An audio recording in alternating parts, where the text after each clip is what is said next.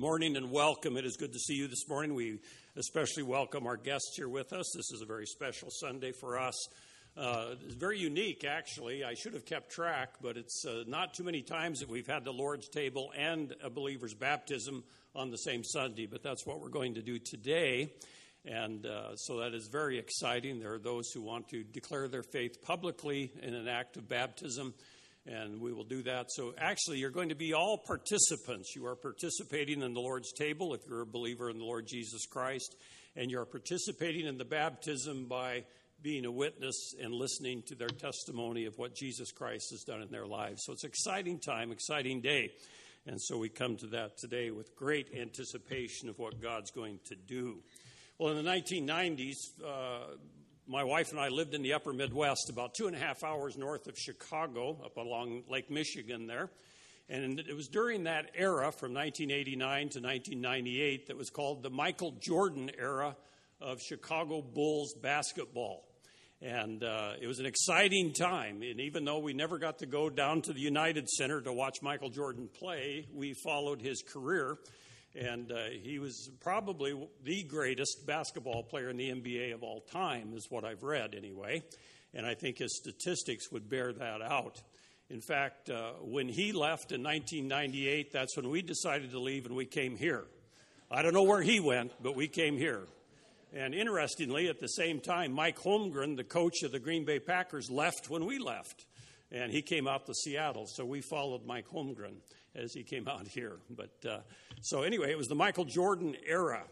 And uh, people would try to get seats along the tunnel where the players would run in and go into the floor to play the game. And if you watch those games, you notice that everybody tried to get a high five from Michael Jordan, tried to touch him, tried to share in his glory. You know, we as human beings want to share in some glory. That's why we have uh, uh, such a, a, celebrity culture, I guess, that surrounds us. We want to be part of the glory. Uh, I think it's inherent in human beings that we want some part or some piece of glory if we can get it. Uh, so, those seats along the tunnel in the United Center where people would try to share in Michael Jordan's glory. Uh, well, when Michael Jordan left, the glory departed the United Center. In fact, they should have changed the name to Ichabod. Ichabod, that Old Testament name, the glory has departed. Uh, because Michael Jordan's glory certainly departed. Well, there was one game that I really, uh, really go back to and enjoy. There was a reserve player named Stacy King, Stacy King, for the Bulls, and during the 1990 season, they were in the playoffs, and King only started something like six games, and he only played an average of 15 minutes per game. But one night during an overtime game against Cleveland, the coach sent in uh, Stacy King, and he contributed to this important victory. In fact, uh, if you read Stacy King's quotes, you'll find this one. He said that it was one of the greatest memories of his life. It was the night that he and Michael Jordan scored a combined total of 70 points. Uh, that night, Michael Jordan scored 69 points for an all time career high. And so Stacy King, he scored one point in the game. And uh, so he's trying to share in uh, Michael Jordan's glory. Well, what is glory? Uh, we're starting a new uh, series uh, this week, beginning, and it'll be a six week series. It's entitled The Weight of Glory. The Weight of Glory. Uh, but we may have difficulty defining glory and knowing what it really is. We as Christians talk a lot about glory and about glorifying. Uh, the Bible has a lot to say about it, and so we're going to start this six week series uh, about looking at God's glory. The first two weeks we'll be looking at God's glory, and then there will be more practical application the following four weeks as we try to determine what does it mean and what does it look like to glorify God. The weight of glory that comes out of 2 Corinthians 4:17 where it reads, "For momentary light affliction is producing for us an eternal weight of glory far beyond all comparison." Uh, when I read that, I have to ask myself, what does glory weigh? You know, if we could put it on a scale, what does glory weigh? Well, I have an idea that as we go through our study, we will find that it is infinite in weight. In fact, the Hebrew word that's most translated in the Old Testament as glory into the English glory is the Hebrew word kabod. Kabod. It's a fabulous word, really, as you do a word study in it. This word belongs to God, and it originally carried the idea of weight, substance, and even a burden. Even a burden. The idea is that the glory of God gives weight, meaning, and significance to all of life. Without God's glory, there is no weight, significance, substance, or meaning to life. We may be very involved in all sorts of activities, but without the glory of God, we do not have meaning, significance, or purpose in our lives. All of life matters. Your life matters. Your life has the weight of glory. That's an amazing claim as we look at Scripture.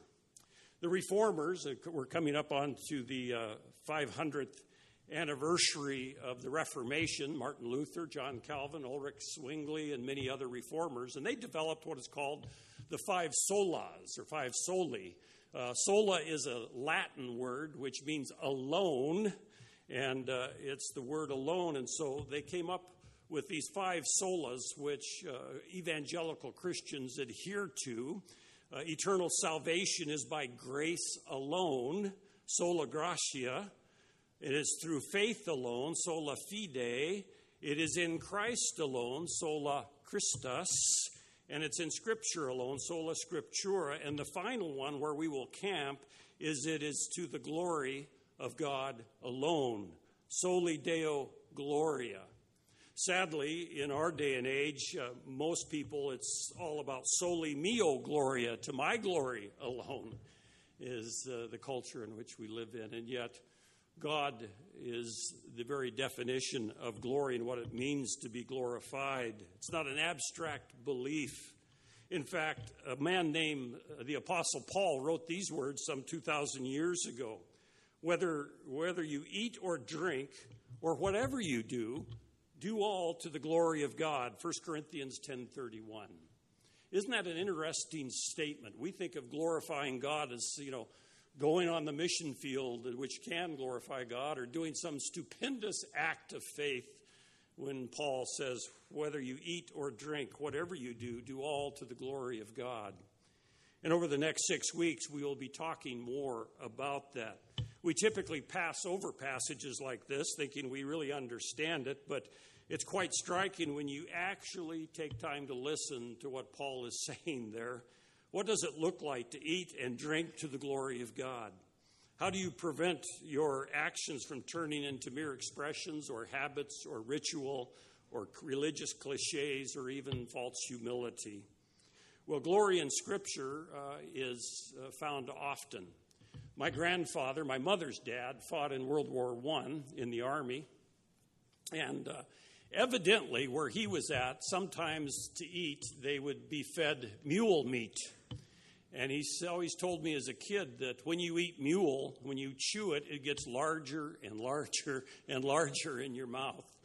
And as I've been preparing for these couple of messages that I will be giving on the glory of God, it is getting bigger and bigger and bigger and it is an amazing subject, so we will just be basically doing an introduction and a quick overview. The problem is, is that there's not, uh, we're not lacking in material. In the Old Testament, that word is found some 194 times. Glory is found in the New Testament some 161 times. And there's many additional occurrences of the word glorify. Uh, I did count those, and there's 73 in the New American Standard Bible of glorify in the Bible. However, uh, you know, you look at theologies and books, and it's almost like most theologians assume what we know glory means and what it looks like. Both the Old and the New Testaments record the revelation, the power, and the glory of God in the world around us. In fact, according to the prophet Jeremiah, uh, God's attributes reveal his glory in the work of creating the world uh, they are spe- specifically mentioned, three are specifically mentioned his power, his wisdom, and understanding. Listen to Jeremiah 10, verse 12. It is he who made the earth by his power, who established the world by his wisdom, and by his understanding he stretched out the heavens. Later on, Jeremiah would reiterate uh, about God's power in chapter 32, verse 17. Ah, Lord God, behold, thou hast made the heavens and the earth by thy great power and thine outstretched arm. According to the writers of Scripture, the great truth about God is that he is glorious, that he is the embodiment of glory, and it is proclaimed everywhere. But unquestionably, the central Old Testament passage that uh, details the glory of God is found in Psalm verse or chapter 19 verses 1 through 6. And in these verses, the passage that Bill read for us, there are five questions that are answered about the glory of God. Five questions about God's glory which the psalmist answers. The psalmist is David, of course. The glory of God, first of all, in this passage is seen as his power to create. By the way, this is more of a theological series, and so we will look at three different passages today. But Psalm 19, 1 through 6, the glory of God is seen in his power to create. The first question we see is found in verse 1. Where do we see God's glory? Look at verse 1 of Psalm 19. The heavens are telling of the glory of God. We see it in the heavens, the expanse of the skies above us. Of course, these days we can't see the heavens, can we? But uh, they're out there, and I'm confident that they're out there. Uh, the same word that is used in the account of the creation in Genesis 1 6 and also refers to the heavens above us.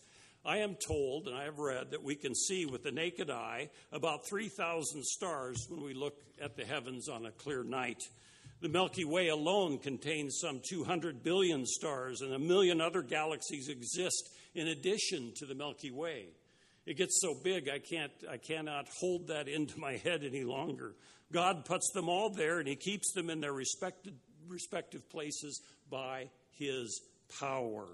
However, you know, the popular view today is that there was nothing divine about it. This was just an evolutionary act of natural processes and forces without any outside help or any kind of form of divine being.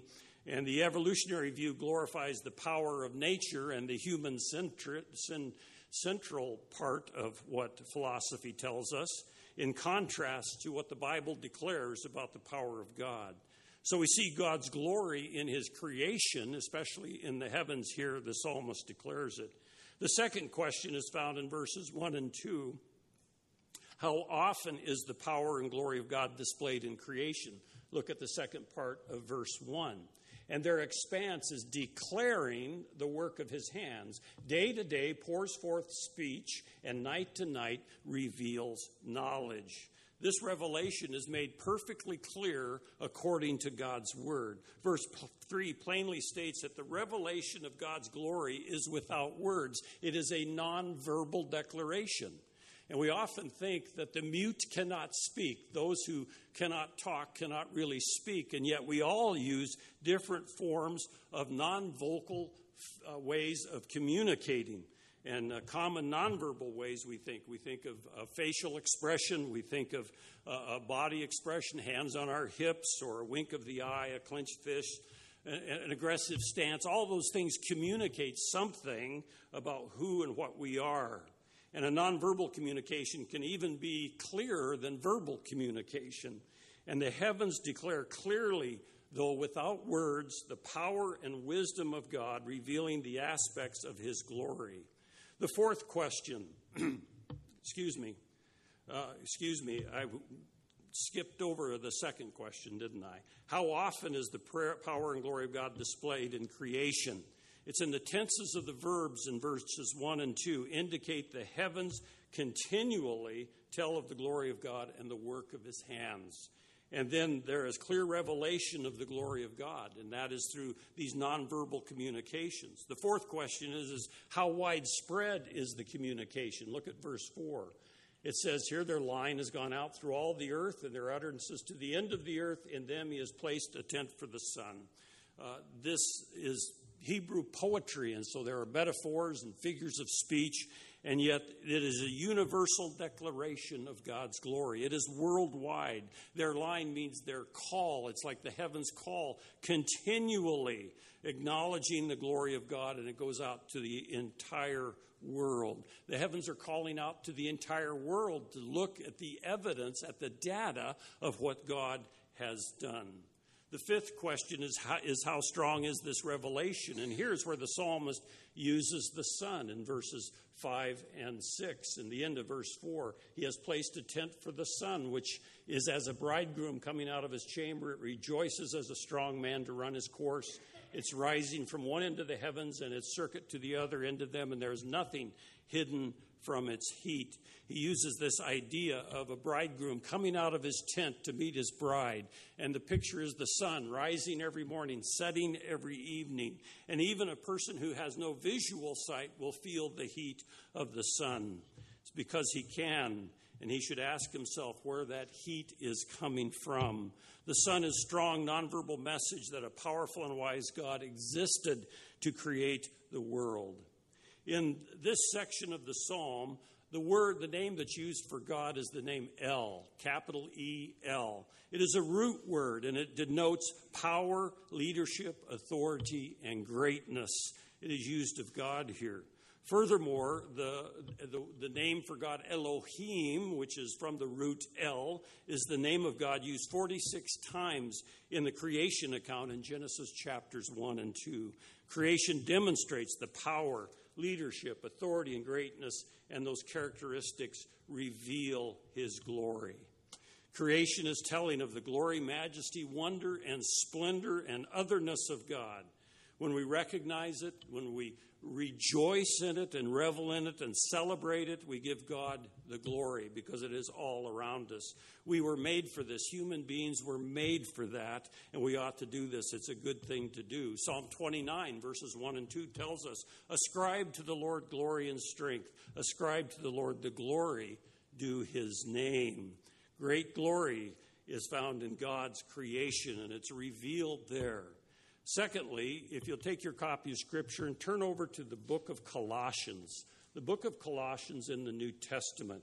God's glory is seen in his power to sustain the universe. Not only is he creator, but he is the sustainer of all that we see around us.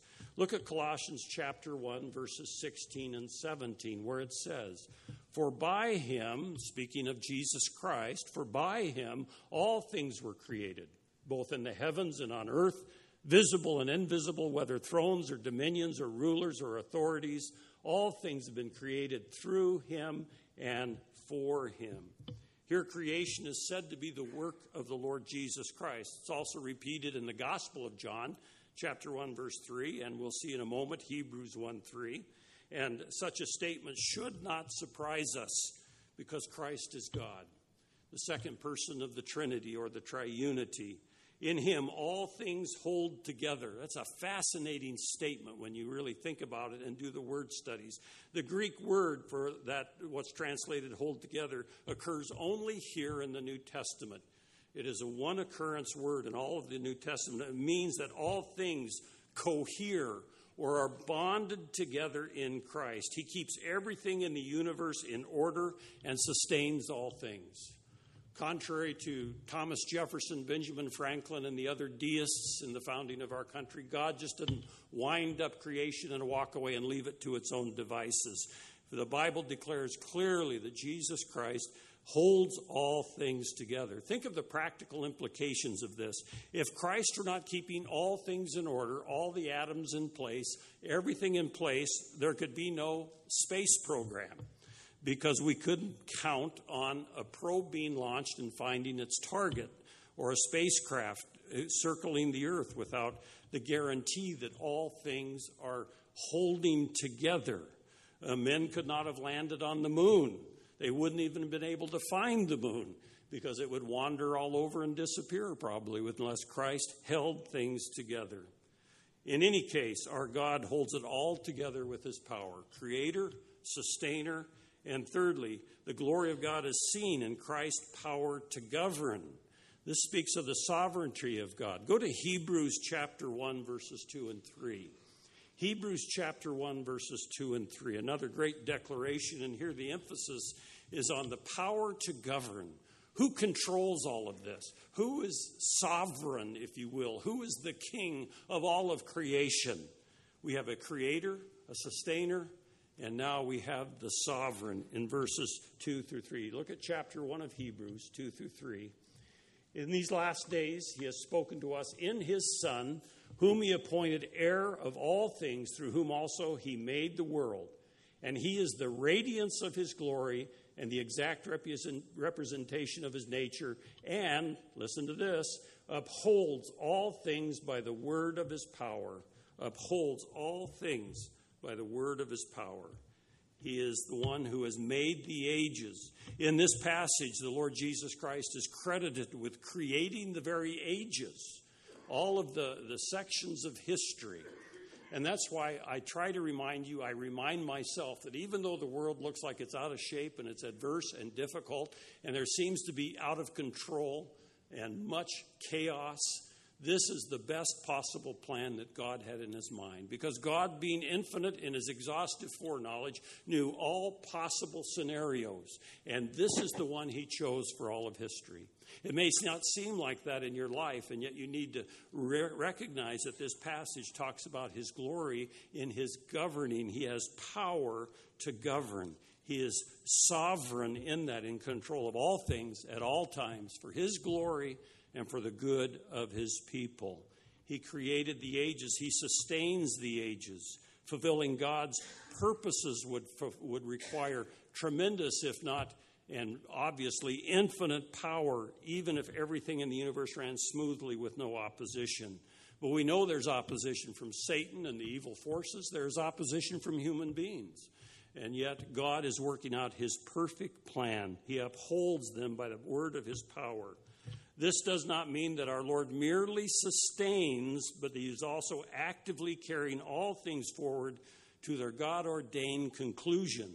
Christ is no, uh, is no Atlas simply carrying the world on his back, but he's moving and working, governing all things for his glory and for the good of his people. And so we see that in God's sovereignty. That's why I encourage you when you lay your head on your pillow at night, thank God that He is sovereign. Remind yourself that He is in control of all things at all times, in all places, for His glory and for the good of His people.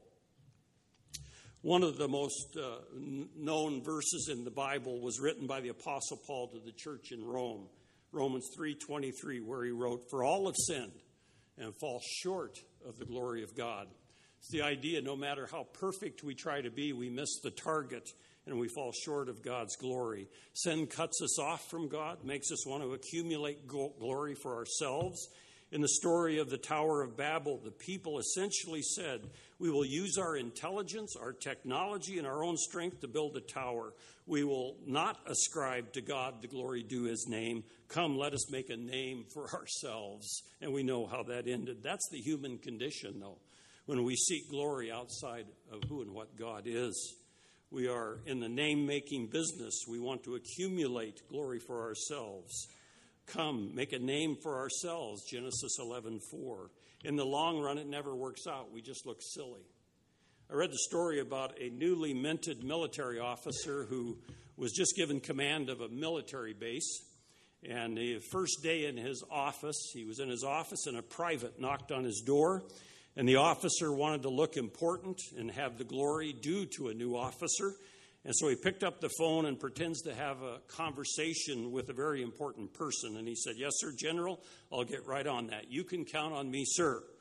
And then he hangs up the phone and turns to the private and says, Okay, private, what do you want? And the private looked really confused and said, Well, sir, I'm here to hook up your phone. Trying to accumulate glory for ourselves just looks silly, doesn't it? And God is the one. And over these next six weeks, we will be talking more about what it means to give God the glory. Author J.R. Vassar, uh, who was a missionary to Burma, now Myanmar, uh, writes the following about ministering in Myanmar. He says, One day we were doing a prayer walk through a large Buddhist temple and I witnessed something very heartbreaking. A large number of people, very poor and very desperate, were bowing down in front of a large golden Buddha. They kept uh, they were stuffing what seemed to be the last of their money into the treasury box and kneeling in prayer, hoping to secure a blessing from the Buddha. On the other side of the large golden idol Scaffolding had been built. The Buddha had begun to deteriorate, and there were a group of workers diligently repairing the broken Buddha. And as Vassar said, I took in the scene and I realized there were broken people bowing down to a broken Buddha, uh, asking the broken Buddha to fix their broken lives while somebody else fixed the broken Buddha. The insanity and despair of it all hit me. We are no different from them. We are broken people looking to other broken people to fix our broken lives. We are glory deficient people looking to other glory deficient people to supply us with glory. Looking to other people to provide for us what they lack themselves is a fool's errand, he writes. It is futile to look to other glory hungry people to fully satisfy our glory hungry uh, lives, and doing so leaves our souls empty. Unquote. The universe constantly shows us where true glory is in three ways. First of all, in the creation of the universe by God's power, which turns Uh, the displays not only to his power, but his intelligence and his divine nature. Secondly, in the universe, it's being constantly sustained by the power and the word of Christ. And thirdly, it is being moved in all of its events, circumstances, and opposition to the goals and ends for which God has made it through the ages. He is moving it towards completion. Surely, the power and the glory belong to God, our Lord Jesus Christ. Revelation 4:11 towards the end of your Bible says, "You are worthy, our Lord and our God, to receive glory and honor and power, for you have created all things, and because of your will they existed and were created." Let us pray. Heavenly Father, thank you for